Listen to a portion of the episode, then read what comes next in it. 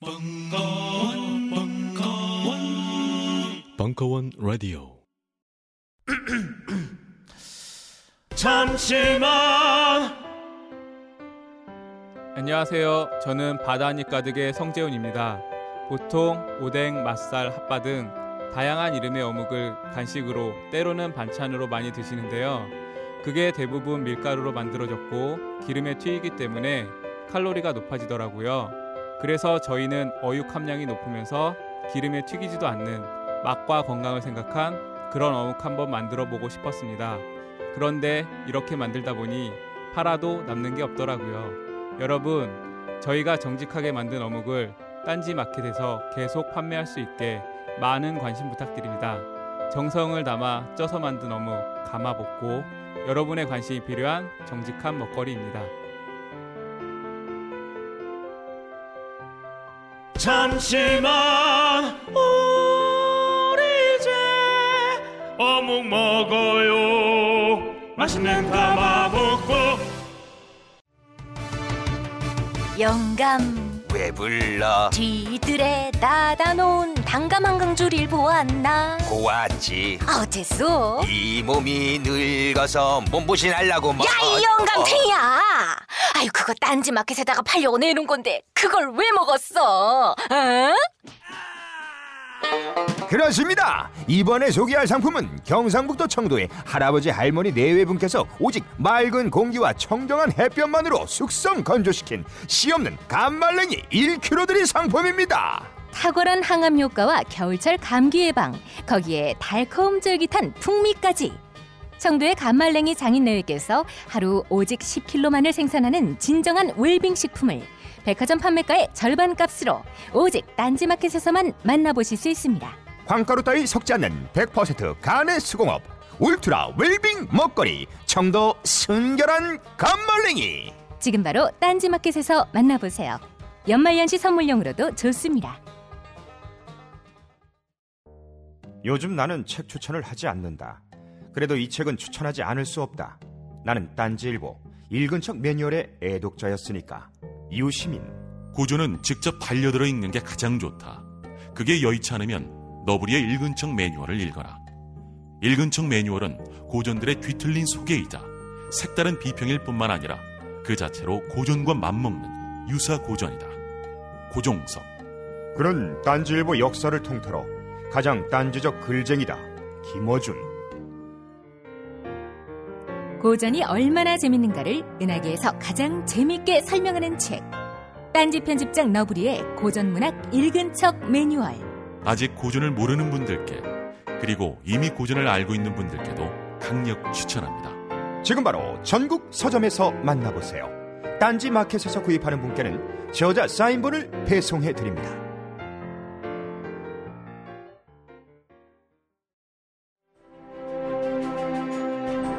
패션 큐레이터 김홍기 특강 The F Word 사회 근현대 패션과 코코 샤넬 시월 이십칠일 강연. 저희 패션과 영화 드디어 네 번째 마지막 수업이에요. 뭐 사실 시간만 좀 충분했다면 사실은 한 시대 시대별 다 넘어서 우리 근현대를 한번 쭉 다 훑고 현대까지도 한번 훑어봤으면 좋았을 텐데, 여기 벙커의 특성상 항상 사회의 모든 강의들을 또 마무리를 해야 되고, 그러다 보니까 사실은 참 너무 숨가쁘게 항상 달려오는 느낌이 없지 않아 있습니다. 아, 오늘 이제 저희가 공부해야 될 영화가 코코 샤넬이에요. 아, 코코 샤넬이 이천구년에 나왔고, 아, 그 이후에 그 샤넬과 스트라빈스키라는 영화가 또 나왔죠. 이, 이 영화까지 같이 보셔야 돼요. 왜냐하면 계속 연작으로 나오고 있는 것들이고, 그래서 오늘 보시게 되는 오드리 또뚜가 나오는 저 코코 샤넬은 뭐예요? 코코 샤넬의 탄생에서부터 시작해서 그 사람이 이제 수녀원을 거쳐서 가수, 밤무대 가수를 하다가 또 이제 모자 디자이너로 성공을 하고 노빌이라는 지역을 가서 이제 정말 새로운, 진짜 디자이너로서 새로 섰던 첫 출발을 할 수 있는 그 시대. 그것과 더불어서 드디어 이제 사랑하는 사람을 잃고 좌절하는 딱 여기까지가 끝입니다. 그 샤넬에 대한 생애를 보면 많은 장단점이 있어요. 그러니까 지금 관점에서 봐도 참 대단한 사람이다라는 건 인정합니다. 굉장히 레전드가 될 만한 여자였고 그렇잖아요. 뭐 열세 살 때 이미 부모한테 버려져서 고아원에서 자랐던 거 아니에요? 수녀원에서 자라다가 정말 오늘날의 패션의 제국을 완성하게 된 사람이니까 그런 관점에서 보면 사실 샤넬은 참 공부할 만한 게 많습니다. 최근에 지금 끝났지만 동대문 디디피에서 했었던 그 샤넬의 장소의 정신전을 한 번이라도 보신 분, 두 분 보셨네요. 세 분 봤고 네 봤네. 어, 그렇죠. 어떠셨어요 그 전시? 예? 그냥 재밌었어요. 뭔가 좀 다, 다른 발언. 어, 어땠어요? 어두웠죠. 그렇죠. 아주 핵심을 집었어요. 사실 그것 때문에 상처가 커. 왠지 왜 그러냐면 그 샤넬 전시할 때 거기에서 럭셔리 화보를 진행을 했거든요. 제 거 화보를. 근데 너무 어두운데 불을 못 켜게 하는 거예요. 그래가지고 너무 어두워가지고 거기서 찍었던 컷들을 다 버렸어요. 예. 그리고 할 수 없이 그냥 제가 기획했던 그 전시장 가서 찍었어요.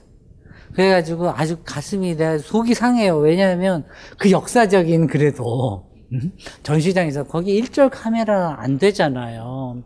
그래가지고 진짜 한번 찍어보고 싶었는데 너무 어둡더라고요. 제가 봐도. 그래가지고 속이 아주 상했었던 그런 곳입니다. 근데 어쨌든 이 샤넬의 장소전은 전시 시작한 지는 꽤 된 전시예요.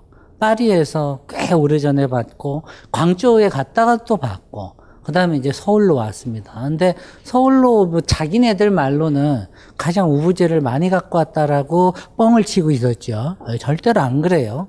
어, 광저우 때는 옷이 좀 많아서 사실은 옷을 좀 볼 여유가 많았고요. 이번 서울 전시에서는 되게 열받게 사진 자료만 되게 많이 갖고 왔어요. 그리고 사진 자료라는 게 사실은 아마 그 전시를 보신 분들은 아시겠지만 이 투명 아크릴 그거. 한 판 하나에가 한 칠백 도입니다. 그거 하나 만들려면. 저같이 가난한 기획자들은 그런 거 하나를 만들려도 손이 후덜후덜해요. 그래서 그 성남에서 한 제 전시 보세요. 그런 거 일절 없이 했잖아요. 응? 그렇단 말이에요. 근데 그걸로 이렇게 쫙 깔아가지고 사진들을 쭉 깔아놨는데 사실은 그 각각의 사진들이 어떤 의미를 갖고 있는지는 알고 보셨어요? 전시들을 볼 때?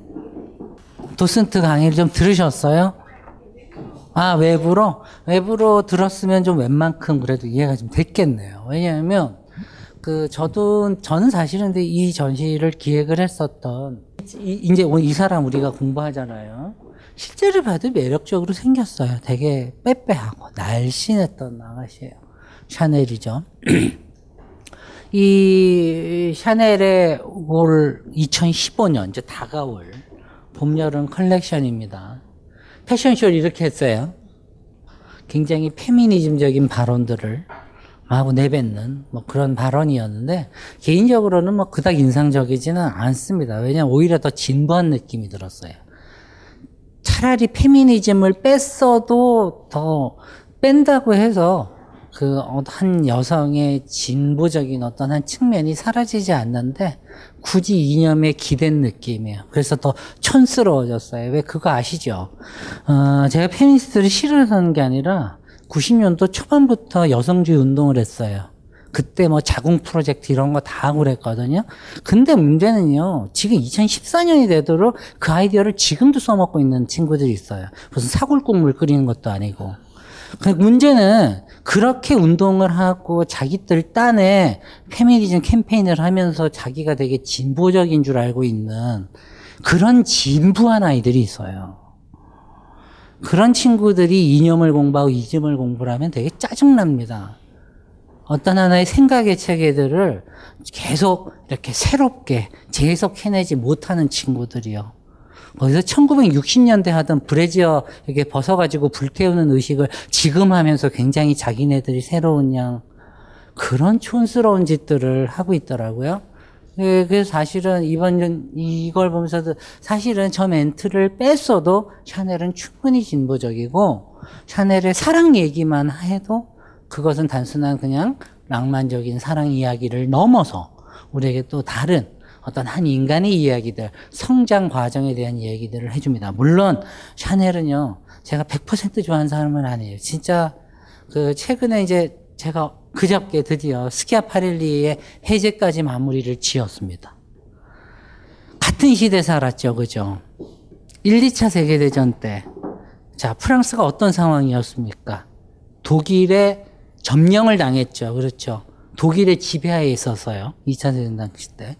그때 스키아팔렐리는 뭐 하고 있었냐면 미국 가서 구호운동하고 모금운동하고, 지금 자기들이 프랑스가 상황이 이렇기 때문에 국제적으로 많은 유, 전 유럽의 국가들이 프랑스를 해, 해방을 위해서 좀 더 연대해달라고 메시지를 전하고 있었던 사람이었어요. 그때 이 언니는 뭐 하고 있었냐면 호텔 오 층에서 행복하게 살았어요, 독일군 장교랑. 그 사실에 대해서 샤넬 가서 얘기하면 매우 싫어해요. 그래서 저 예전에 한번 강의 갔다가 그 얘기했더니 바로 매니저가 와서 그 부분은 좀 빼놓고 얘기해달라고 해서, 나는 그러면 꼭 더 하지. 그래서 한번 더 했던 했던 얘기가 있어요. 물론 이제 사람의 어떤 공과가 분명히 있을 겁니다. 네, 뭐 이제 그 부분은 좀 뒤로 하고, 오늘 저희가 이제 이 샤넬 스타일이죠. 샤넬이라고 하는 한 사람의 패션 스타일들, 그것을 설명하는 어휘들이 있잖아요, 그죠? 버캐블러리가 있잖아요. 그것들이 탄생한 것들을 그 사람의 장소들을 통해서 한번 봅니다. 사실 이번 그 샤넬의 장소의 정신전은 바로 여기에 핵심을 둔 전시였습니다. 많은 사람들이 패션 전시에 대해서 만만하게 생각하는 사람들이 꽤 있고, 패션 전시를 지금 한국에 한 삼 년째, 저도 전시를 많이 못했어요. 네 개밖에 못했거든요, 실제로 큰 전시는. 그러다 보면 항상 느끼는 게, 와가지고 옷을 걸어 놓으면 전시인 줄 알고 있는 사람도 있고, 그런 전시를 볼 바에는 차라리 갤러리아 백화점에 가서 편집샵처럼 되어 있는 걸 보지 왜 그 전시장에 왜 오겠어요, 그렇잖아요. 또 어줍지 않게 해서 인문학 좀 배우고 와가지고 괜히 무슨 스토리텔링이 어떻고 이런 단어 남발하는 애들이 꼭 그 패션 회사 다니고 홍보사 다니고 그럽니다. 그런 친구들은 대화를 딱 해보면 티가 딱 나요. 아주 천박해. 옷에 대해서 접근하는 방법도 없으면서 대충 어디선가 들은 얘기들만 남발하는 거, 그럴듯하게. 그런 친구들한테 가서요, 딱 물어보세요. 드레스와 무드와 패션과 크로딩과 크로즈의 차이가 뭔지를 물어보세요. 똑같이 옷으로 외웠을 거예요, 성문종합영어 우리 일 과. 그렇지요? 네. 크로딩, 보통 뭐, 보통 뭐, 셀 수 있는 명사 없는, 그거 나오잖아요, 그 보통 명사 나올 때. 그 다섯 개 단어가 다 옷이라는 뜻이 있습니다. 그런데 각자 쓰여지는 상황들이 다 틀려요. 그러니까 패션에 대한 전시를 한다라는 건 그 각각의 상황이 위계가 있다라는 뜻이 아니고, 어떤 게 더 뛰어나고 어떤 게 못하다 이런 게 아니고, 각각의 상황들이 우리의 삶에 각각의 상황들을 대입해보고 읽어볼 수 있는 일종의 렌즈가 될 수 있다라는 관점을 가져야 됩니다. 이게 없으면 패션 전시를 못해요. 자칭 미술사 좀 공부했다는 친구들이 패션 전시 요즘 좀 뭐 한다니까 어디서 대충 후원 받아가지고 가방 몇 개 갖다 놓고 이름만 예쁘게 붙이면 그게 패션 전시인 줄 알아요. 그렇지 않습니다. 샤넬은 옷을 참 사랑했었던 사람이고, 물론 그 옷을 만드는 데는 또한 자신의 경험과 사물이 함께합니다. 그래서 샤넬이 했던 말이 있었죠. 세상의 모든 사물에는 사람과 마찬가지로 그림자가 있기 마련이다. 이 세상 어느 누구든 어느 한 사람의 삶에서 그림자를 읽어낼 수 없는 사람은 매력이 없죠. 그 그림자의 어둠을 극복한 사람만이 어느 정도의 자리에 서게 됩니다. 오늘 이제 저희가 그 과정을 저 사람을 통해서 보게 돼요. 이 시대가 사실은 미술사로 좀 풀면 되게 재밌는데, 제가 오늘은 그림을 조금 많이 안 가져왔어요. 여러분, 이 시대가 천팔백팔십삼 년 아닙니까? 샤넬이 태어난 게. 요때가 언제입니까? 천팔백오십 년대 저한테 이제 댄디 강의를 들으신 분들은 좀 기억할 거예요. 천팔백오십 년대가 프랑스의 제이 재정기가 시작된 시대이고, 우리가 말하는, 흔히 말하는 소비혁명이 드디어 일어났던 그 시대입니다. 그 시대 이후로, 왜? 이때 드디어 프랑스에선 산업혁명이 일어나고 직물산업들이 어마어마하게 발전을 했죠. 이 우리 때 생각하시면 됩니다. 제가 어렸을 때 부산에서 살았어요. 아버지가 부산에서 기업을 하셨는데요. 그때 부산에 가면 되게 수많은 이 방직업, 직공들이 참 많았습니다. 우리는 그 누나들을 보고 뭣도 모르고 어린 시절에 저는 철없이 공순이라고 불렀습니다. 그렇게 부르면 안 되는 분들이었는데 어린 시절에 그렇게 몰랐어요. 그 분들이 대부분 보면 뭐 남진, 나훈아? 뭐 이런 가수들 공연하면 막 와가지고 막 고함 지르고 막 그러던, 오늘날의 아이돌 보고 좋아하는 그, 그거랑 별로 다를 거 없어요. 뒤집어 보면 그 시대, 우리나라 육십 년대, 칠십 년대 먹여 살렸던 게 섬유산업입니다. 그죠? 왜냐하면 가장 노동 집약적이고 많은 사람들을 함께 쓸 수 있고, 그것으로 인해 부가가치를 만들어내죠. 프랑스라고 별나랐을까요? 저 당시에. 그러면 산업혁명과 더불어, 저번 시간 우리 들었던 거 까먹었어요? 자, 견직물 자카드가 발명된 게 그 시절, 음, 기억이 하나도 안 나고. 아, 이제 또 새로운 포맷과 더불어서, 아, 이런 거구만.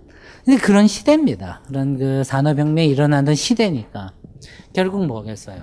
도시에 있는 사람들만으로 공장 돌아가는 거 메울 수가 없지 않겠어요? 그러다 보니, 어, 그때나 지금이나 칠십 년대 그 박머시기 독재자 시시들이 한 거나 동일한 짓을 합니다. 시골을 파괴시키면 됩니다. 의도적으로.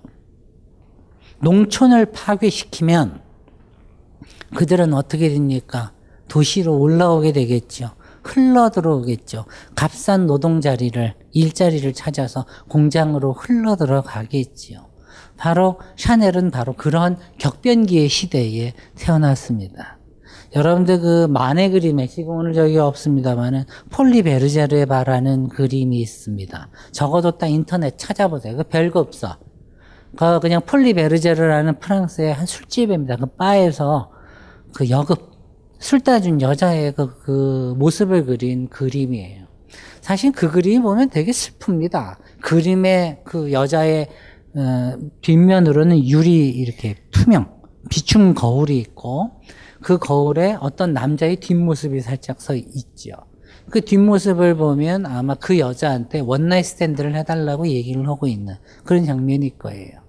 왜일까요? 밤새 노동을 합니다. 그 아가씨는 아마도 그 그림 속에서 낮에는 하루 종일 미싱 돌리고 밤에 알바 뛰는 겁니다. 그렇게 해야 겨우 먹고 살아요. 하루 열 시간을 재봉틀을 해봐야 나한테 돌아오는 게 빵 두 덩어리하고 포도주 반 병입니다. 그렇게 노동 착취를 해가면서 산업혁명이 일어났죠. 그 시절 그 샤넬의 아버지는 행상인이었습니다. 이렇게 돌아다니면서 뭐 이제 말하, 소위 말하는 이제 잡화상이죠. 뭐 여자 속옷도 팔고 하던 그런 사람이었단 말이에요. 그러다가 이제 열세 살 때 어머니가 결핵으로 죽고, 그러고 나서 뭐 그런 아버지가 뭐 책임감이 있겠어요. 그러다 보니 저 오버진 수녀원에 아이를 갖다 놓습니다. 다시 찾으러 오겠다는 말은 동서양이 똑같이 하지만 돌아오지 않죠. 이렇게 오버진 수녀원에 버려지게 됩니다. 그러나 바로 이 오버진 수녀원, 어찌 보면 한 개인의 삶에서 가장 후미진 과거가 시작되는 저 어둑시근한 저 어둠의 공간에서부터 드디어 저 샤넬의 저 별같이 아름다운 인생은 제대로 이제 시작을 여는 거예요. 자, 여러분, 저 샤넬이라고 하는 더블 C, 그렇죠? 씨씨의 삶을 대학에도 살아보지 못했던 여러분들이 어쩜 그렇게 그걸 보상받으려고 채널백을 사랑하는지 모르겠으나, 하여튼 저 샤넬백의 저 상징이었던 더블 C에 교차된 저 모습이 어디에서 나왔냐면 저 오버진 수녀원의 유리 스테인드 글라스에서 나왔습니다. 뭐가 보이시나요? 여기에서 씨씨의 교차가 안 보여요? 어, 이렇게 얘기하는데 안 보여 그러면 나 바보예요 이렇게 상대하는 거잖아요, 그죠? 그러니까 이렇게 해서 어, 굉장히 수녀원이니까 어떻게 했겠어요? 여기가 시토의 수녀원이라고 수녀원 중에서도 가장 엄격한 곳들입니다. 영화를 보시면 아시겠지만 그 넌이라고 하잖아요. 수녀들의 복식 중에 가장 보수적인 복식을 하고 있는 머리 장식이나 헤드기어 같은 것들을 쓰고 있는 모습을 아마 영화에서 보실 거예요. 영화 첫 장면에서. 이곳에서 드디어 샤넬은 어찌 보면 먼 미래, 자기가 평생을 지켜왔던 하나의 옷의 미감들을 찾게 됩니다. 철저하게 이렇게 자제되어 있는, 함부로 색을 쓰지 않아요. 예? 굉장히 자제되어 있고 절제되어 있는 어떤 여성적인 패션의 미감들을 만드는 그 토대를 여기서 발견하게 됩니다. 그뿐만이 아닙니다. 자, 여기가 오버진 수녀원의 바닥이에요. 거기로 가는 저 밑바닥입니다. 저 돌들의 패턴에 가서 찍어왔어요. 지금 봐봐. 뭐가 있어요? 어디에선가 많이 보지 않았어. 샤넬이 지금껏 쓰고 있는 아이콘들이요. 샤넬의 브랜드를 한 번에 입어본 사람이 없어요. 왜 이렇게, 이게, 뭐 이렇게 느낌이 안 와? 얘기를 하는데. 응? 좀 이렇게 채널백도 좀 사고, 이렇게. 얼마 안 해가 한 사오백인데 한 번씩 사입고 좀 그러지. 농담이에요. 어? 어, 오해하지 마. 나도 없어요. 어. 저게 저 수녀원의 밑바닥 자갈밭이 깔려있는 돌 장식들입니다. 저기를 걸으면서 샤넬은 보았을 겁니다. 저 육각형의 별들, 오각형의 별도 있고요. 저 모습들을 따다가 오늘날 샤넬의 저 상징이 되는 저 별들이 등장하죠. 오늘은 그런 아이콘에 대한 공부를 할 거예요. 그런가 하면 이게 또 오버진 수녀원에 있는 저 십자가입니다. 저 형태의 십자가는 바로 이렇게 또 뱅글에 박혀 돌아옵니다. 여러분 앞에서 얘기했죠. 어떤 사물이든 인간과 마찬가지로 뭐가 있다? 섀도우가 있다. 그림자가 있다 그랬죠. 우리는 함부로 어떤 디자인의 영감에 대해서 얘기할 때 그냥 비슷한 문양들을 같은 갖다 놓고서 여기서 영감을 받았네 어떻게 받았네 이런 류의 싸구려 스토리텔링들을 꽤 많이 들어요. 그러나 샤넬이 여전히 아직까지 무시당하지 않는 건 저 사람 삶 자체가 실제로 기구하기 시작했던 사람이고 그 기구한 삶을 살면서 십삼 년을 저기 살았겠지요. 아니, 십삼 년이 아니죠. 열일곱 살에 이제 독립해서 나이 전까지 저기서 수녀들한테 아주 최상의 바느질 기술들을 배우게 됩니다. 그러니까 그런 걸 하면서도 저런 다양한 종교적인 도상이라든가 이런 것들이 무의식에라도 항상 묻어나 있지 않겠어요? 옷들은 항상 저렇게 어떤 한 어린 유년의 시절의 한 공간에 내가 경험했던 것들로부터 의식적으로 튀어나오게 되는 거예요. 그런가 하면 자, 이게 실제 샤넬의 옷이에요. 이게 아마 이천십이 년인가? 이 컬렉션입니다. 이 옷이 아마 영화 속에서 오버진 수녀원에 그 수녀들이 입고 있는 그 옷들을 통해서 되게 비슷하다라는 걸 발견하시게 될 겁니다. 그런가 하면, 지금 이게 좀 잘 안 보이죠? 이, 지금 이게 샤넬의 목걸이거든요? 이건 어디서 나왔냐면 바로 저 당시에 수녀들이 하고 다니는 묵주에서 나온 겁니다. 그러니까 샤넬의 스타일들의 초기 스타일들의 많은 부분들을 사실 저 오버진에서 보냈던 저 유년의 세월과 굉장히 이 대, 이 대응을 시켜보면 굉장히 해결의 단초들을 많이 찾을 수가 있어요. 그런가 하면 이제 좀 본격적으로 저희가 이 샤넬이 이제 활동하던 활동이라고 말하기 좀 어렵고 오늘 영화에서 나오는 그 에띠엔 발상이라고 하는 군인이 있죠. 바람둥이 새끼. 걔 이제 만나는 그 시대의 얘기를 이제 잠깐 얘기할 거예요. 그 시대를 우리가 흔히 일 차 세계대전이 아직 일어나기 전 이 시대를 가장 아름다운 시대라고 불렀어요. 벨 에포크라고 불렀습니다. 에포크라고 불렀는데 이 시대의 여자들의 옷들을 한번 그림을 통해서 좀 볼 거예요. 물론 프랑스 그림들이 대부분이죠. 예? 여러분들은 아마 드가를 봤을 거고 거기에서 대부분은 뭐 르누아르도 볼 거고 뭐 그런데 오늘은 조금 독특한 화가를 한 명 제가 데리고 왔어요. 그 베레포크와 패션입니다. 자, 어때요? 요런 패션의 양식들이 이 시대의 어떤 여성들의 가장 대표적인 실루엣입니다. S자 실루엣이죠. 어? 허리는 여전히 가늠이다. 콜셋 들어갔고요. 그 다음에 치마가 폭이 넓은 게 아니라 좀 뒤로 가면 갈수록 이게 저희 십칠 세기, 십팔 세기 때는 어땠어요? 이렇게 넓었죠. 쭉 떨어지는 스타일이기는 한데 플레어로 떨어지는데 이 각이 좀 좁습니다. 이렇게 되어 있고요.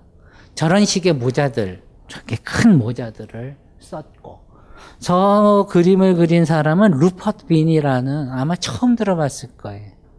제가 저 사람 그림을 하나 갖고 싶었어요.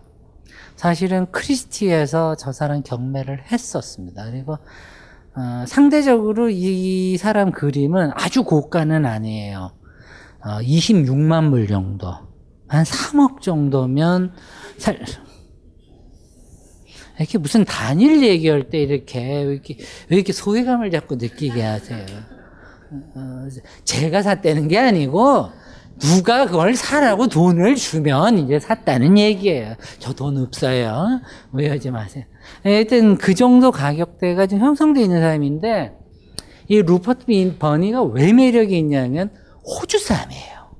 영국도 아니고, 미국도 아니고, 호주 양반인데, 빅토리아 출신이거든요? 근데 이제 미국으로 갔죠. 이 시대에. 이 당시에 미국이든 어디든 expatriate 뭐예요? 프랑스에서 미술 공부를 하러 건너간 이방인들이 굉장히 많았어요. 그리고 그들의 눈에 비친 그 베레포크 시대 그리고 그 시대의 여자들의 패션이라든가 어떤 소비 문화라든가 백화점의 양식이라든가 이런 그림들이 꽤 풍속화로 많이 널려져 있습니다. 이 시대에 이제 저 사람 이 사람은 이제 물론 천구백이 년이죠. 파리에서 공부하다가 잠시 이제 호주로 또 와서 쉬고 있을 때 이제 의뢰를 받아서 그린 그림이에요. 지금으로 치면 가장 잘 나가는 가수의 모습이겠죠. 소프라노였습니다. 당대 최고의 호주의 소프라노였었던 사람이었고 그런가 하면 자 이게 이게 지금 다 보면 대부분 천구백일 년, 천구백이 년 요때가 많습니다.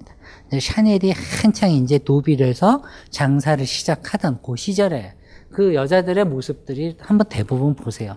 자, 여전히 레이스와 저 케이프도 있습니다만 케이프를 여기까지 내려오는 그 케이프의 무게가 결코 가볍지 않았을 것이고 여전히 콜셋으로 몸을 조이고 있는 그런 여성들의 상태들이에요. 지금 봐도 그림은 되게 아름답죠.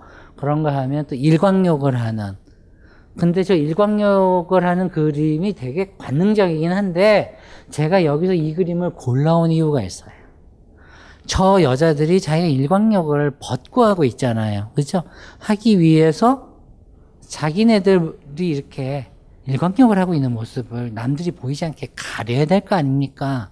그걸 가리기 위해서 차양막으로 쓴 게 뭔가요? 이제 병풍이죠. 그죠? 병풍인데 병풍에 들어간 그림을 한번 보세요.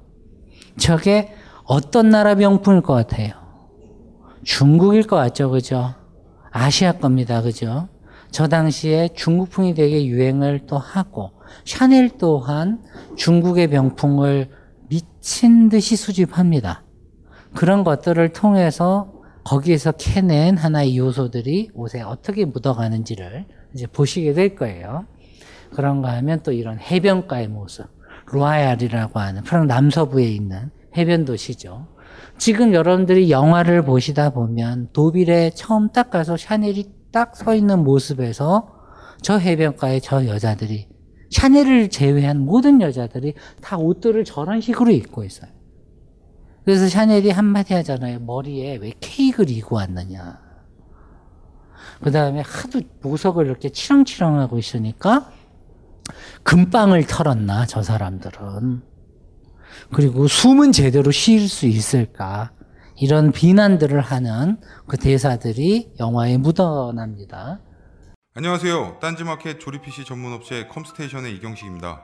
혹시 알고 계십니까? 용산 선인상가에 빛나는 일 층 백삼십 호 제 머리 때문에 빛나는 건 아니고요. 저희 컴스테이션이 여러분들을 기다리고 있는 곳입니다. 이천십사 년 가을 저희 컴스테이션은 전국의 컴퓨터 호객님들을 탈출시켜주기로 결심했습니다. 더 이상 용산에서 어리버리하게 돌아다니지 않아도 될 우리 딴지스를 위해 신뢰와 정직함으로 컴스테이션이 선인상가 일 층 백삼십 호에서 여러분들을 기다리고 있겠습니다. 친절함이 무엇인지 경험해보고 싶으신 분들은 주저하지 마시고 놀러오세요. 마음을 담아 설명드리겠습니다. 전국의 딴지스들이 엄지손가락을 치켜세울 때까지 최선을 다하겠습니다.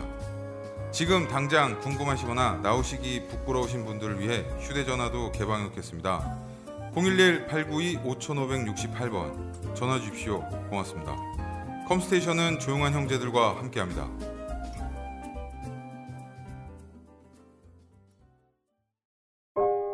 우리는 생각했습니다. 실외는 가까운 곳에 있다고. 우리가 파는 것은 음료 몇 잔일지 모르지만 거기에 담겨있는 것이 정직함이라면 세상은 보다 건강해질 것입니다. 그래서 아낌없이 담았습니다. 평산네이처 아로니아 친, 친, 친. 지금 딴지마켓에서 구입하십시오. 그런가 하면 이제 이, 이건 잘 아실 거예요. 아마 드가의 그림인데, 드가가 승마장 그림을 되게 많이 그립니다. 인터넷을 쳐서 드가를 쳐보시고 홀스레이스 이렇게 한번 딱 쳐보시면 당장 저쪽 테마로 관련되어 있는 그림들이 쫙 나와요. 근데 여러분들이 저 그림을 보면서 아 그냥 이상주 시대 때는 저렇게 살았나 보다 하고 넘어가시면 안 되고, 어? 우리 첫 시간에 뭐 배웠어요? 엄지 내리는 게 사람 살리란 뜻이라 그랬죠, 그죠? 그렇듯이 여기에서 이 승마장은 그냥 단순하게 막권을 사서 도박을 거는 그 장소 이상의 곳입니다. 지금 이 승마장은 오늘날에 뭐냐면 런웨이 장소예요. 당대의 모든 패셔니스타들이 자신의 재산을 가지고 돈을 가지고 각각의 디자이너들한테 옷을 맞춰 입었을 거 아니에요? 그 사람들이 자신의 부와 어떤 패션을 자랑하기 위해서 모여들고, 그렇게 해서 그곳에서 내가 누구의 아내고 어떻게 잘 먹고 잘 살고 있고 어떤 패션을 하고 있다라고 하는 걸 사회적으로 공표하는 일종의 런웨이 장소였어요. 그래서인지 몰라도 영화에서도 이 장면이 그대로 나옵니다. 에띠엔 발상이라고 하는 첫 번째 애인이 말을 사육하는 걸로 돈을 또 버는 애였고, 여러분 말 사육하는 거 우스울 것 같죠? 그거 얼마 벌 것 같아요? 제 친구가 그 저 일을 합니다. 캐나다에서 해보고 있어요. 랭리라는 곳에서. 제가 밴쿠버에서 이제 대학원을 다녔었는데, 제가 승마를 한 팔 년 정도를 했거든요. 마장마술을 하고 싶었으나 생겼다시피 감각이 안 돼. 하다 괜히 떨어질까봐. 그거는 제 친구가 안 알려주고.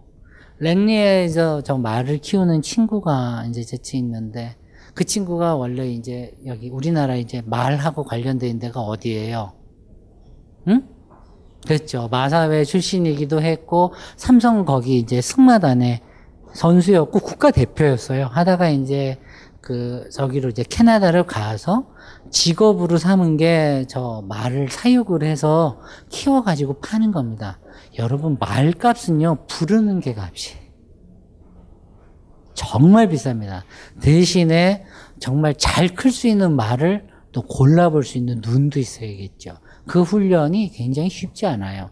한국 그 저런 종, 여러분들 그, 이 경마대회에서 일 등 하는 이런 종마들 있잖아요. 그 종마들이 이제 말 그대로 씨를 주는 종마가 되기까지 이제 더 이상 뛸 수가 없어서 물러나게 되잖아요. 그런 말들을 국가적으로 거래를 합니다. 그 거래 가액이요, 어마어마해요. 그냥 몇 억의 수준이 아니더라고요, 보니까. 그래서 뭐 주로 아일랜드에서 종마들을 되게 많이 영국 사람들, 스코틀랜드에서 주로 사갖고 이런 기록들이 있습니다만은, 하여튼 이 종마장, 종마장은 여기는 이제 그 레이스코스죠. 승마장입니다. 여기에 모여있는 이 여자들 이런 모습, 이 당대의 모습들이에요. 이 모습이 그대로 영화 샤넬에 그대로 나올 겁니다. 에드리언이라는 그 친구가 남작한테 결혼해가지고 뭐 나오는 대사들 나오고 이런 대사들. 바로 이, 이 오빠죠. 첫 번째 남친, 두 번째 남친. 그랬어요. 근데 샤넬이 여기에서도 보듯이 뭘 입고 있어요? 편한 바지를 입고 있고 승마 바지를 입고 있죠. 실제적으로 저 라이딩 수트가 저 승마 바지가 요즘 또 승마 바지 또 유행입니다, 사실은. 올해 그래서 참 예전에 입었는데 또 유행하길래 웃었었는데 저 승마 바지가 저렇게 등장한 게 사실은 저 에티엠 발상의 영향이 또 커요. 그리고 저거를 여성들이 입을 수 있게 개조합니다, 샤넬은. 그렇게 해서 저 옷들을 어디에서 파냐, 도빌이라는 곳에서 팔아요. 그 영화에서 그 여자가 그 샤넬이 이렇게 바다를 딱 보면서 왜 어부들이 이렇게 이 배를 끌고 나오는 모습을 보면서 그 어부들이 입고 있는 이 스트라이프 옷을 저걸 보고 자기가 곧 따라 입는 그 장면이 나오거든요. 오늘 영화 다 볼 거예요. 그러니까 그, 그 도빌입니다. 지금도 마찬가지지만 프랑스에 가서 도빌을 하면 맨날 파리만 가봐서 도빌은 정말 끝내주는 휴양 도시예요. 그러니까 항상 어떤 거냐면 어 뭐라 그래야 되나 그거를 그 항상 따뜻한 봄 같은 날씨입니다. 너무 덥지도 않고 너무 춥지도 않고 그러면서 습기가 하나도 없어요. 끝내주잖아요, 그죠? 그러니까 거기는 그 당시에도 미국이나 전 유럽에서 정말 그 네로라 하는 부자들이 모이는 반더빌트 이런 가문들 있잖아요. 이런 언니들이 모여가지고 놀던 휴양지입니다. 여러분 휴양지라는 건 어때요? 말 그대로 우리가 휴양지에서 입는 옷들을 우죽하면 리조트 룩이라고 따로 하잖아요. 농담이 아니고 그 리조트 룩을 샤넬이 만들기 시작을 한 거예요. 그것도 입소문을 타기 시작한 거고 거기서 돈을 어마어마하게 법니다. 그래서 파리로 오게 되는 거예요. 깡봉가로. 이제 그 얘기를 기억에 두면서 이제 점점 더 갑시다. 요 요거 영화 속에서 요 요 요게 나오는 요 시대. 이게 그래서 이제 몰라도 사실은 저 스트라이프의 재발견 그리고 저것들을 굉장히 어떤 도시 여성들의 어떤 그 해방의 상징으로 사실은 샤넬이 굉장히 많이 채용을 하고 지금껏 저 이천십이 년인가 지금 컬렉션 제가 기억이 잘 안 났는데 지금 그럴 거예요. 이거 그렇고 항상 자주 씁니다. 그런 거 하면 이제 항상 샤넬 같은 경우는 여러분 그 정규 교육을 받은 디자이너가 아니죠. 근데 보면 샤넬의 어록을 보면 못 배운 여자 같지가 않아요. 그런 게 참 무서운 거지. 그 제가 제일 싫어하는 게 그 쓸데없이 그 저기 가방끈 긴 애들 참 싫어하거든요. 그 창조력 없는 애들. 맨날 할 말 없으면 지도교수 타령이나 하는 그런 애들. 대학원생 애들 중에 그런 애들 많더라고요. 지도해 보니까. 그래서 어, 항상 지도교수만 찾아서는 너는 네 인생의 맵을 지도를 언제 그릴래? 그런 적이 있어요. 그리고 그 친구가 그러고 나서 반성을 했는지 대학원을 관두고 부산으로 내려가서 옷장사 시작했거든요. 근데 이게 대박이 났어요. 매장이 다섯 개로 늘었습니다. 농담이 아니고 저는 모르겠어요. 대학에 명사 특강을 되게 자주 가는데 한 번 하면 교수들이 학을 떼고 다시는 안 부릅니다. 저는 메시지가 똑같거든요. 대학을 나오세요. 빨리 관두고 나오고 그 교수라고 짓거려대는 것들을 뺨한 대 갈기고 빨리 나와라. 아무도 아무짝에도 쓸모없는 것들한테 뭘 배운다고. 아 근데 그게 먼저 다른 과를 얘기한 게 아니라 의상학하고 관련해서는 정말 그래요. 우리나라 의상학 교육이라는 게 너무 고리타분하고 변화가 없어요. 여러분들 서점에 가서 의상학 교재들을 보시면 아마 아실 겁니다. 여기서 씁쓸한 미소를 짓는 친구들은 의상학을 공부를 했다는 뜻인가? 그런 사람들이 꽤 있을 겁니다. 뻔뻔스럽게 팔십 년대 교재를 갖고 아직도 아이들한테 가르치고 있고 그걸로 강의를 하고 있는 신촌에 있는 모 대학 이야기요. 그게 여대 아니요. 어, 그럼 빤하지. 그러니 그 학교 교수들이 날 싫어하겠지. 자꾸 이런 얘기를 하고 다니니까. 근데 학생애들은 울어요. 맨날 그 정도 교육밖에 못 받으니까. 뻔뻔스럽게 그래놓고 의상교육은 그냥 유학 갔다 와야 된다. 그딴 소리만 하면. 그런 책임을 방기하는 인간들이 교수로 있는 게 싫더라고요.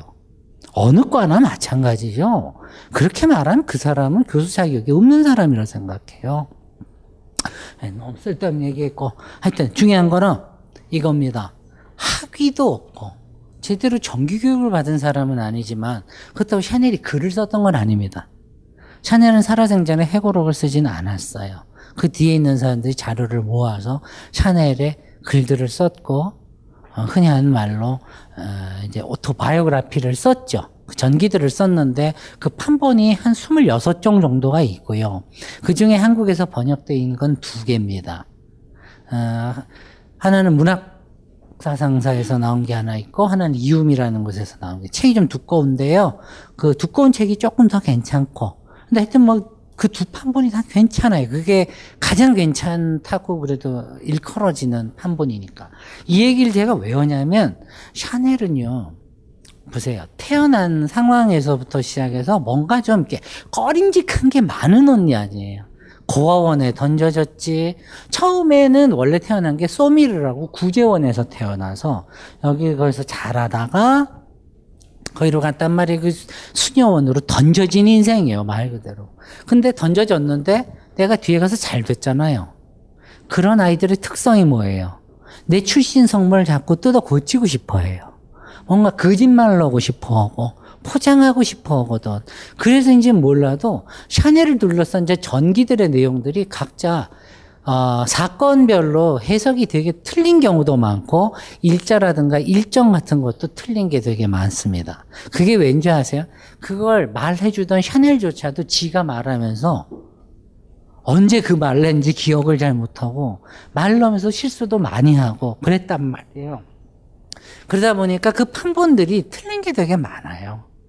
근데 어쨌든 이 기본적으로 샤넬에게 대해서 한 가지 존경하고 싶은 거는, 저는 그래요. 그 사람이 출신 성분이 안 좋다, 못 배운 사람이다. 스키아파렐리한테 비하면 정말 너무 뭐가 될 게 없어요.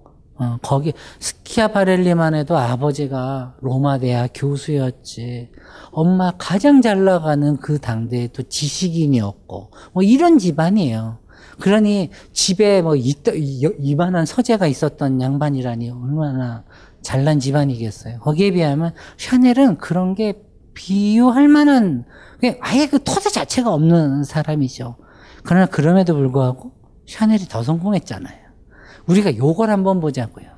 그리고 샤넬의 그 책들마다 나오는 그녀의 어록들을 한번 보세요.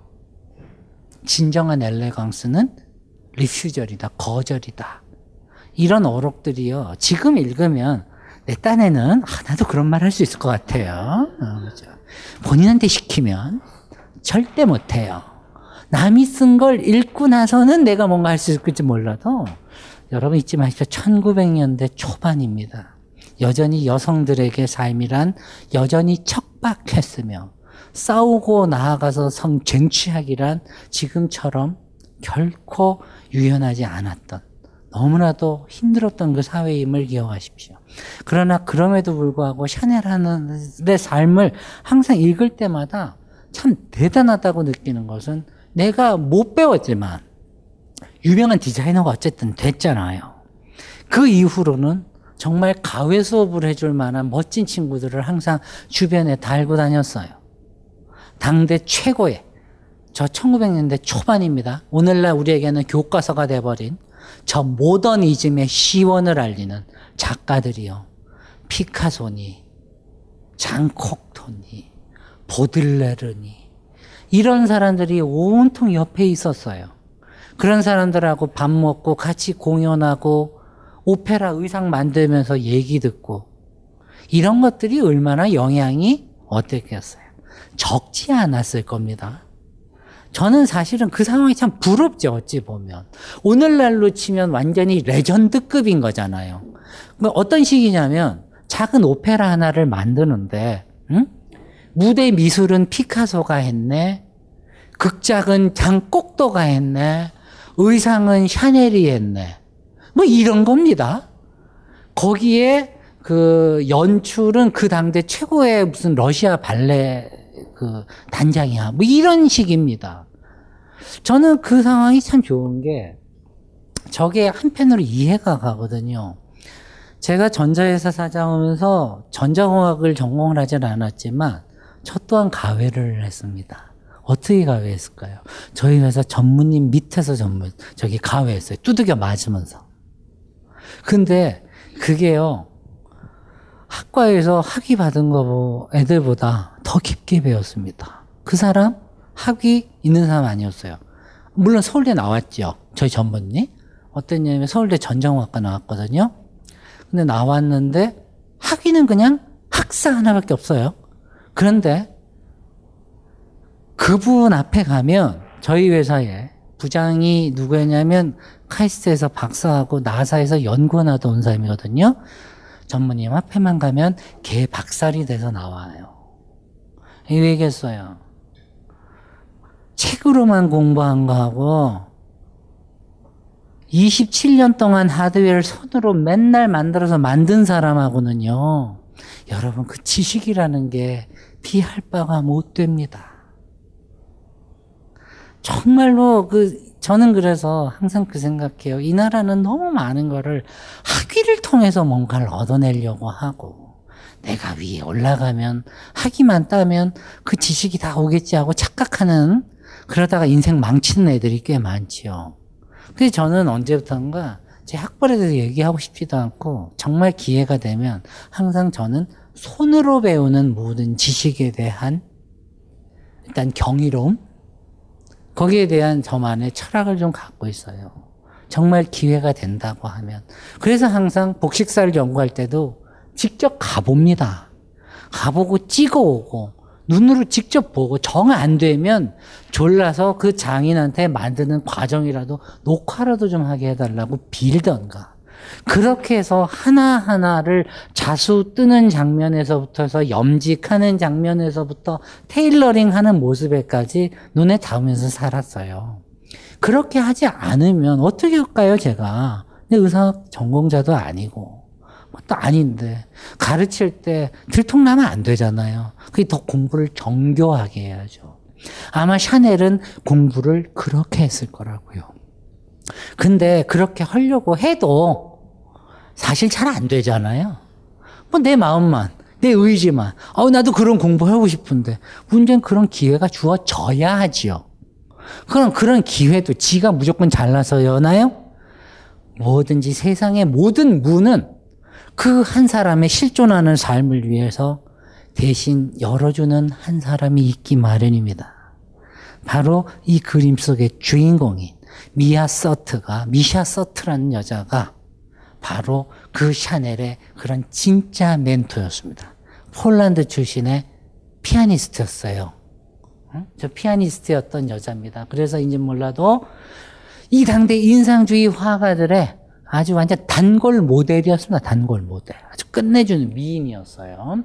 아, 이, 이 여자 실제 미샤 서트가 아니고, 이거는 독일판 모국에서 미샤 서트, 미샤 서트라고도 하고, 불어로 하면 세크가 되겠죠. 저 사람을 워낙이 샤넬의 초기 어떤 그 사회적인 만남이라든가 네트워크라든가 예술에 대해서 입문하게 될 때 굉장히 많은 영향을 미쳤던 그런 아주 뗄래야 뗄 수 없는 사람이었어요. 그렇기 때문에 저 사람에 대한 일단 오마주로 그런 화보를 진행을 했었던 겁니다. 이천십삼 년 아마 독일 보그의 화보일 거예요. 이 사람입니다. 남편, 이 사람 남편이 뭐라던 사람이냐면, 오늘날에 쉽게 얘기하면 그런 거예요. 객석 같은 잡지의 발행인입니다. 그러니 얼마나 주변에 각종 아티스트들이 쫙 모여 있을 거 아니에요. 내가 아무리 미술사 공부 안 해도, 어? 그런데 차 마시면서 혹은 술이라도 하면서 밥이라도 먹으면서 몇 시간씩 걔네들이 흘리는 거 주워 담기만 해도요, 그 지식이 적지 않았을 거다라는 이런 생각을 해봐요. 이 미샤 서트입니다. 실제로 이런 느낌이 나는 여자였겠죠. 예. 이 미샤 서트를 통해서 사실은 샤넬은 어찌 보면 굉장히 콧대가 높은 저 프랑스의 예술계로 드디어 진입을 하게 되는 거예요. 그리고 저 미샤 서트를 통해서 누구를 만나느냐? 당대 프랑스를 사로잡았던 바로 발레 루스라고 합니다. 러시안 발레란 뜻입니다. 그 러시아 발레가 뭐 어쩌라 나보고 이러지 마시고, 왜 그냥 어느 나라나 발레가 있죠. 프랑스도 국립발레단이 있고 다 있는데 그 당시에 발레라는 게 굉장히 좀 지금도 그렇고 발레 처음 보시는 분들은 지루해하시고 주무시는 분도 있던데 좀 재미가 없었어요. 거기에 비하면 러시아 발레는 굉장히 지금으로 치면 어땠냐면 일종의 퍼포먼스적인 성격이 굉장히 강해서 당대 프랑스 사람들이 그 공연을 보고 그냥 넘어가게 된 겁니다. 근데 그때 그 러시아 발레 공연에 음악을 맡고 하던 애가 누구였냐면 바로 그 스트라빈스키였어요. 그 발레단입니다. 발레단이지만 오늘처럼 오늘날 뭐 국립발레단처럼 정부 보조금을 받아가지고 공연하는 게 아니잖아요, 그죠?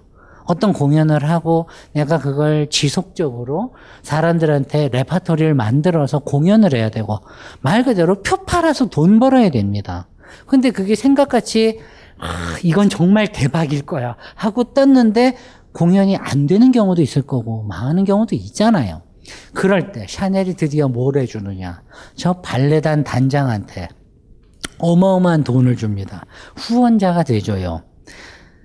그냥 여기까지만 언뜻 들으면 어, 그럼 샤넬이 참 예술을 많이 사랑하고 그래서 굉장히 예술에 대한 순수한 사랑 때문에 굉장히 자신의 돈을 헌납한 것처럼 샤넬 측에선 말하고 싶겠지만 그건 아닙니다. 세상에 공짜 점심이란 없잖아요, 그렇죠? 뭔가 돈이 오가는데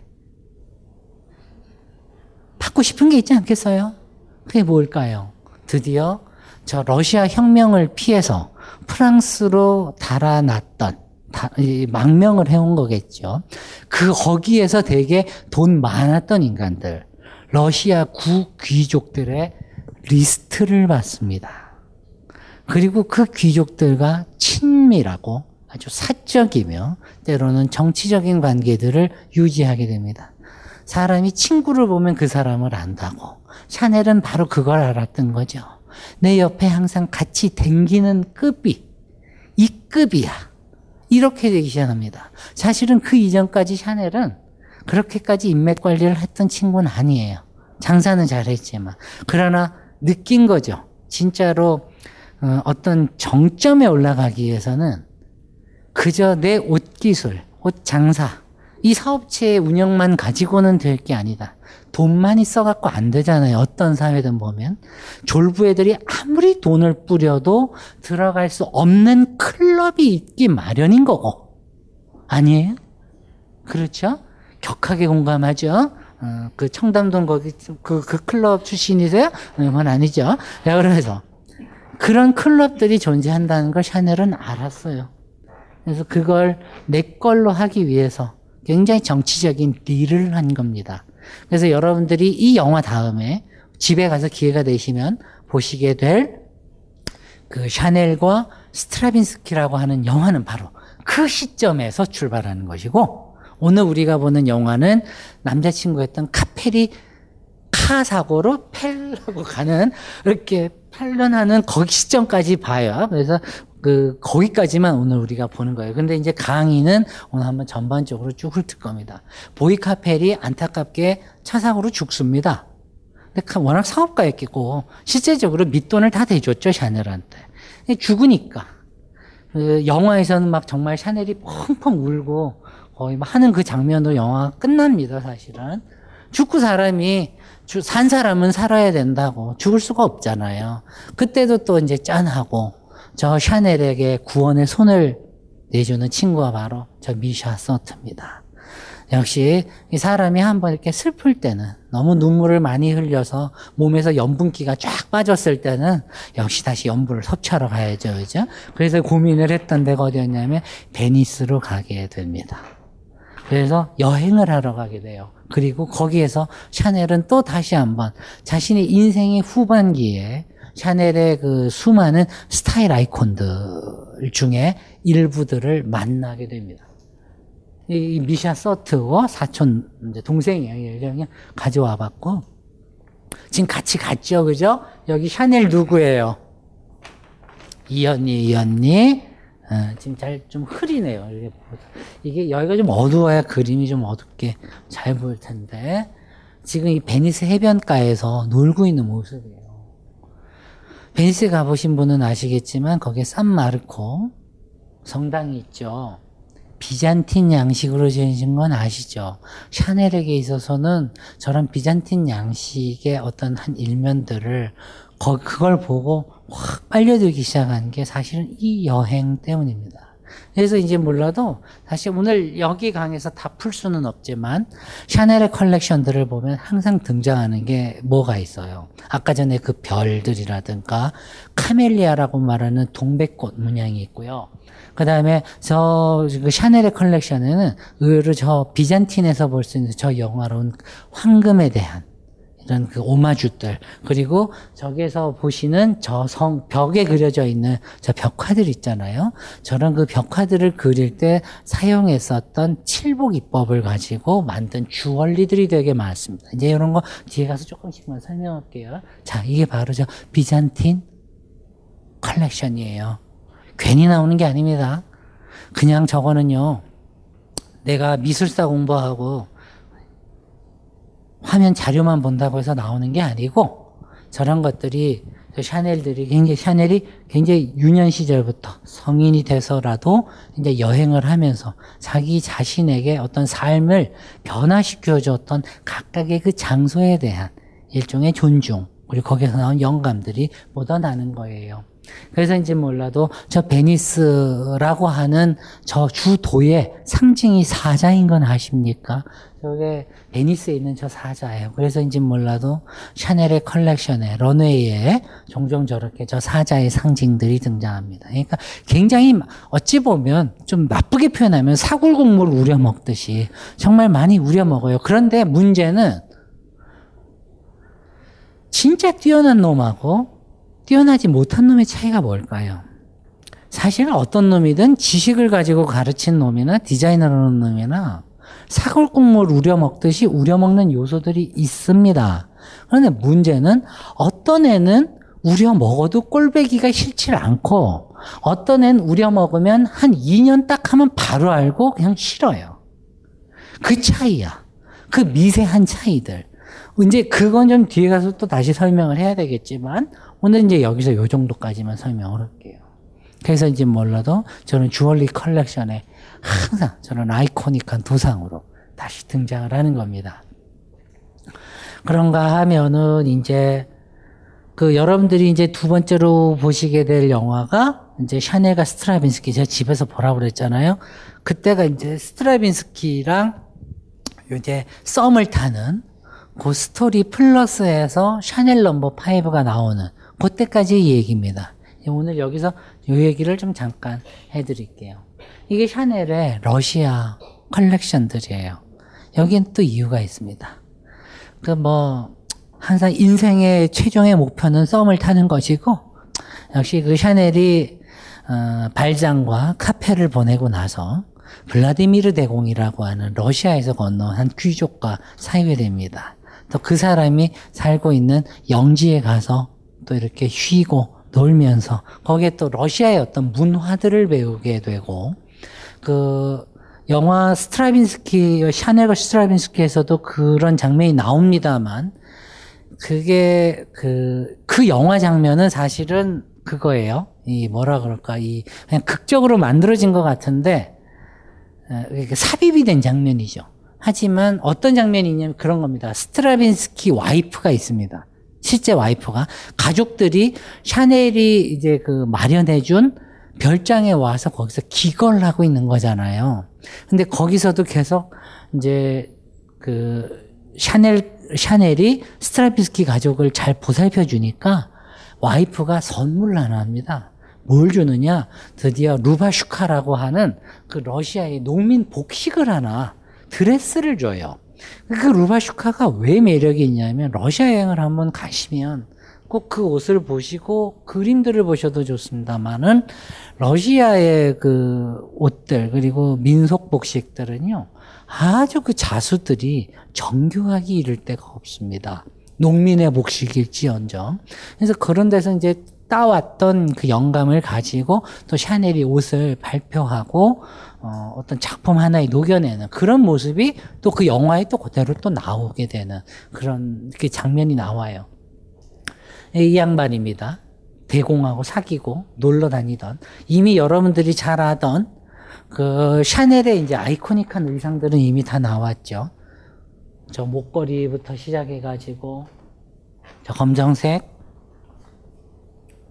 그 블라우스며 요런 뱅글이며 이런 게 다 나오던 시절입니다. 이제 이때가 언제냐면 훨씬 그 이후 보이카페를 죽고 나서 천구백십오 년 그 이후입니다. 이때부터 이제 뭐가 나오겠어요?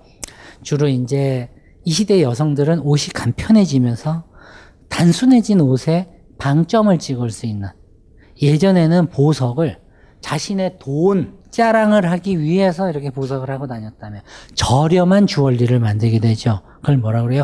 의상을 위한 주얼리를 하는 거예요. 코스튬 주얼리라는 걸 만들게 되고, 그게 이제 본격적으로 시장에 출시가 되고 샤넬이 그 모델이 됐던 그 시대예요. 이때 이제 드디어 저 샤넬 파이브라고 하는 인조 향수가 드디어 처음으로 나오게 되는 이 시대이기도 하고요. 참 그때나 지금이나 그렇듯이 사실은 패션 브랜드들이 보면 그걸로 돈을 못 벌어요. 그러니까 옷으로 돈을 버는 게 아니라 실제적으로는 향수하고요. 최근에는 뭘로 버냐면 가방으로 돈을 가장 많이 벌어요. 옷으로는 요즘 돈을 많이 못 버는 이런 시대가 되는데, 바로 이런 데서 묵었던 겁니다. 그 러시아 오빠의 영지였어요. 이 안에 이런 서점들, 서재들, 이게 사실은 실제적으로 그 귀족들의 집에 일반적으로 드러나는 인테리어의 한 면모들이거든요. 항상 이 뭐가 돼 있어요? 초상화가 그려져 있고, 한켠으로는 그렇게 해서 저 당시 저런 의자며 서재들이며 이런 그 러시아풍의 어떤 이런 심볼들을 본격적으로 이제 샤넬이 배우게 됐던 그 시대입니다. 그러면서 항상 이제 등장하는 천구백이십 년대에 저 플래퍼, 말괄량이라는 별명을 가진 여성들의 패션이 이제 등장을 하죠.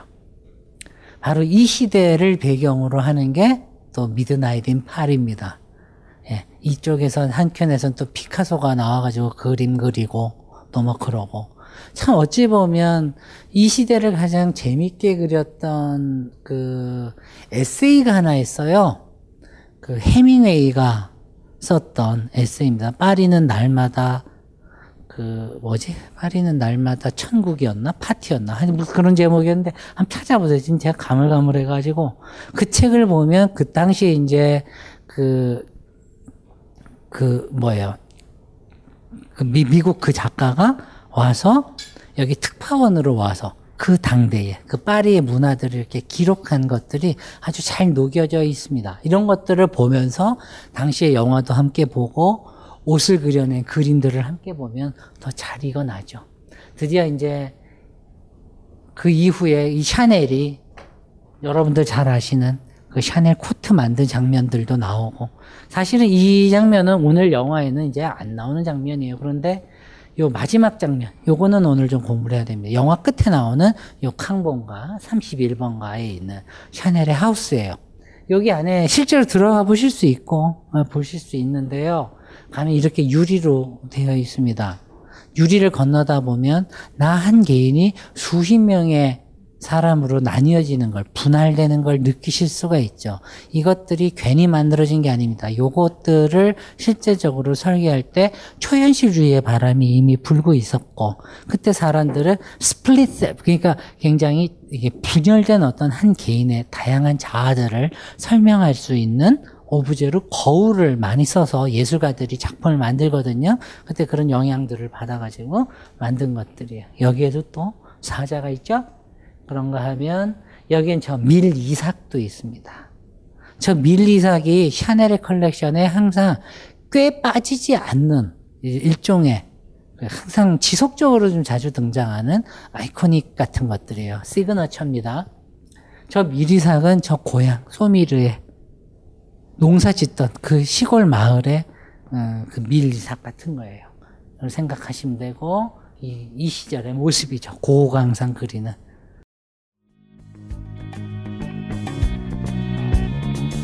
당신의 귀에서 고개 넘듯 춤추는 마성의 사운드, 한음파의 삼 집 이명 발매 기념 쇼케이스가 십일월 삼십일 저녁 일곱 시 벙커원으로 여러분을 찾아갑니다.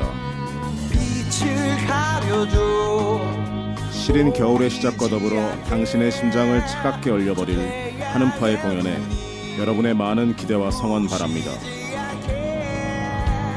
한음파 is coming.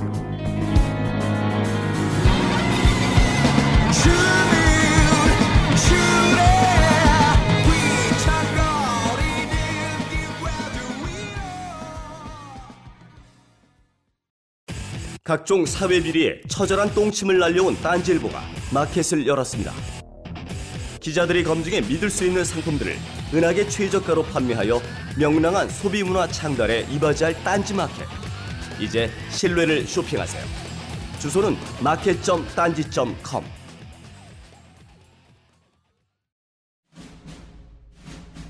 스마트폰의 바이블 벙커원 어플이 대폭 업그레이드 되었습니다. 강좌 및 강의별 결제 기능 탑재.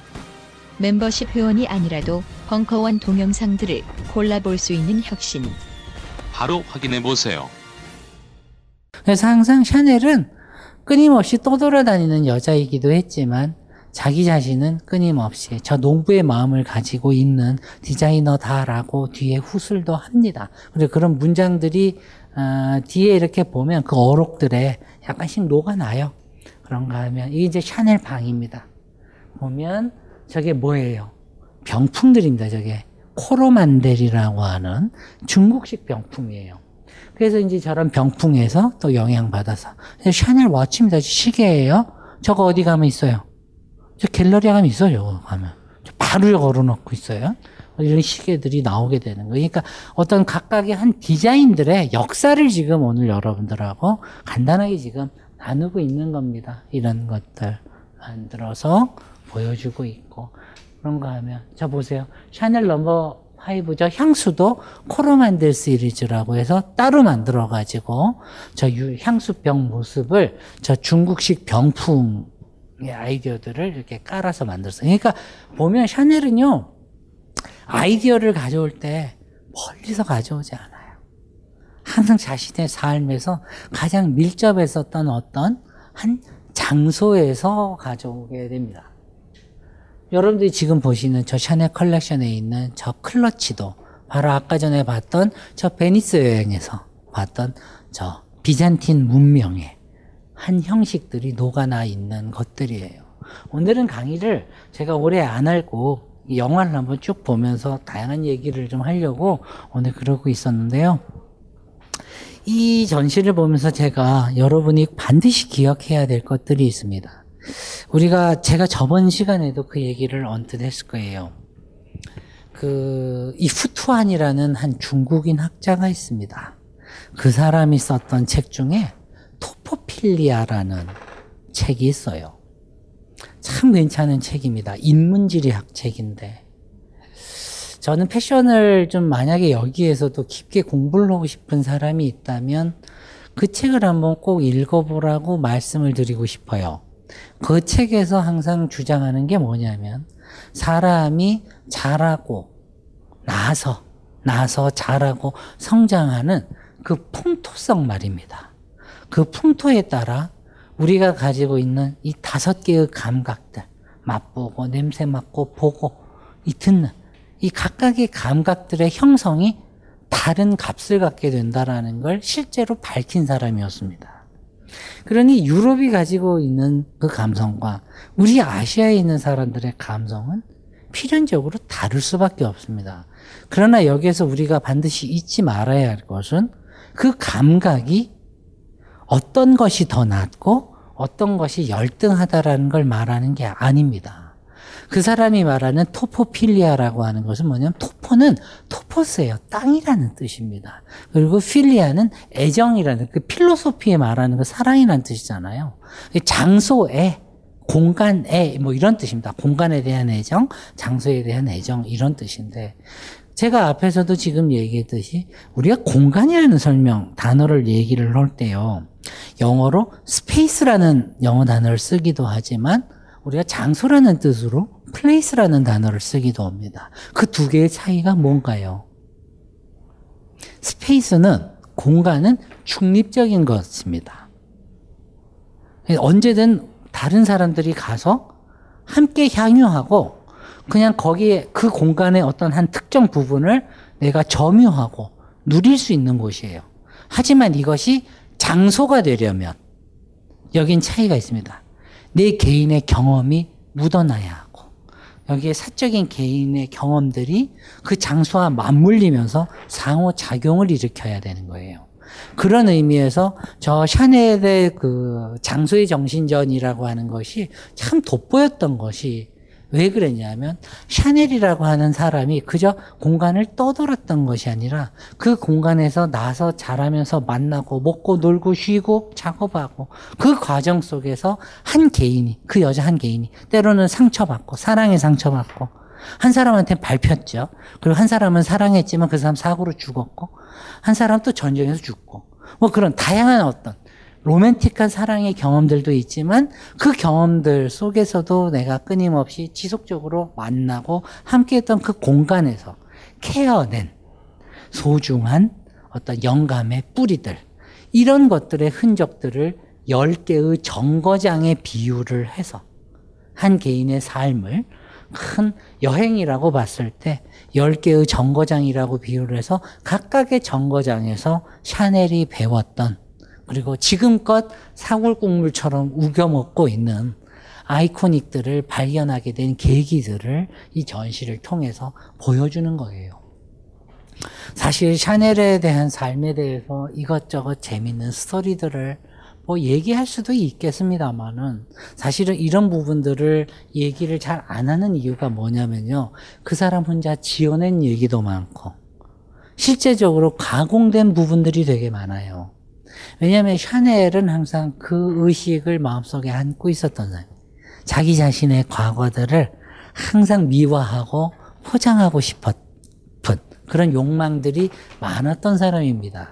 그랬기 때문에 항상 어떤 말을 하고 어, 이, 뭐 기자들이 올 때 인터뷰를 하고 그때라고 그러지 않았, 했을 거 아니에요. 그런 인터뷰들을 할 때도 항상 말을 좀 지어내서 하는 부분들이 많고 그러다 보니까 실제의 어떤 그 샤넬의 한 단면들과 차이가 나는 많은 부분들이 있어요.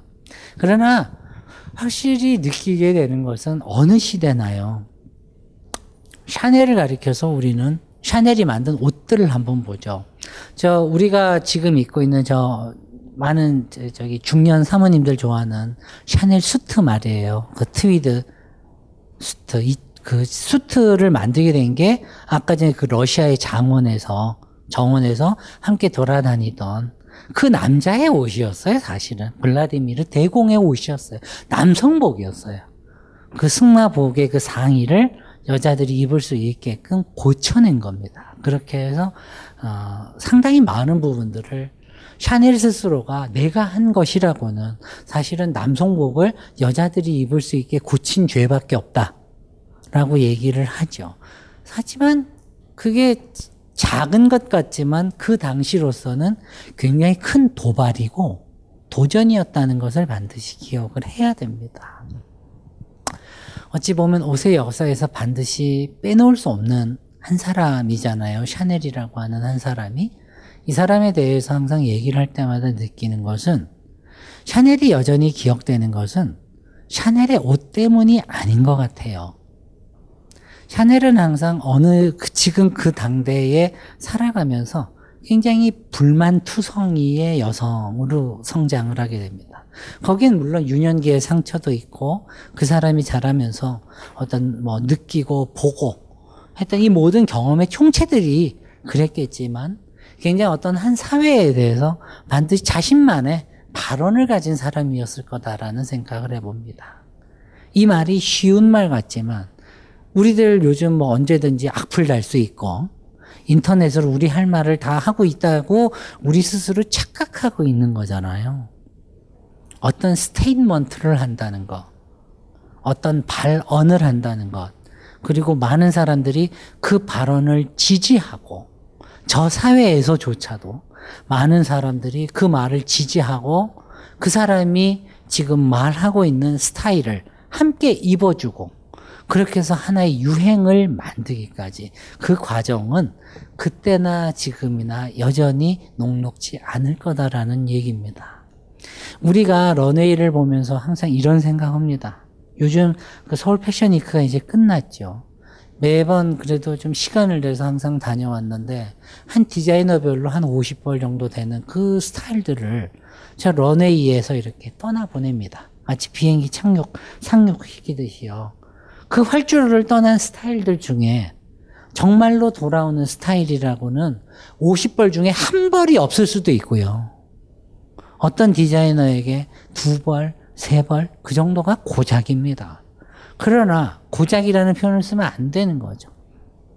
그만큼 어떤 하나의 스타일이라는 건 디자이너의 사유가 묻어있는 옷에 대한 철학이고 안에 그것들이 배어나서 만들어진 옷의 형식입니다.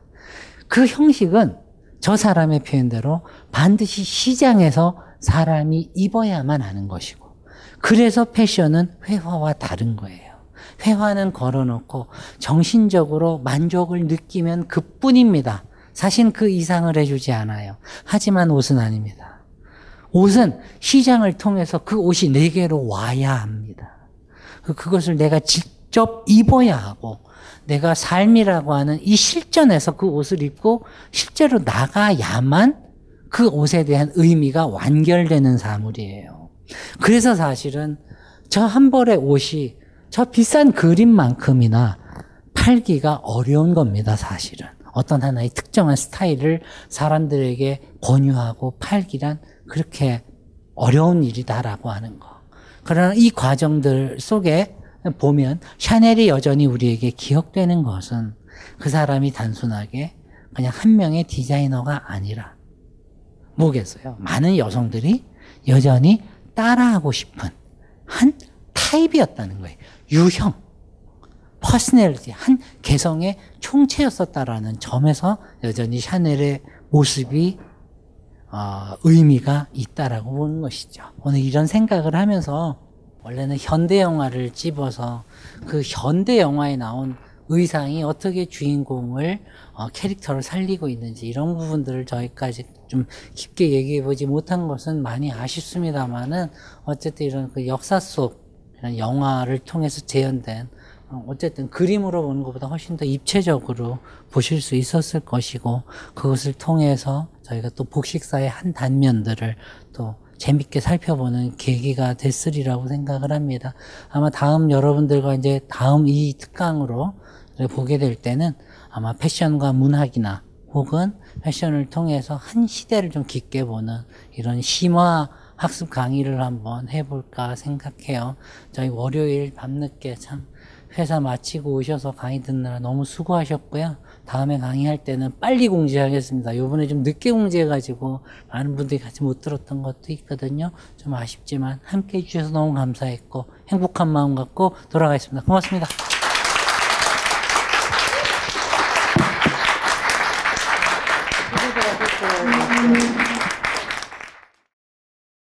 이 강의는 벙커원 어플에서 동영상으로도 시청하실 수 있습니다. 벙커원 벙커원 벙커원 라디오.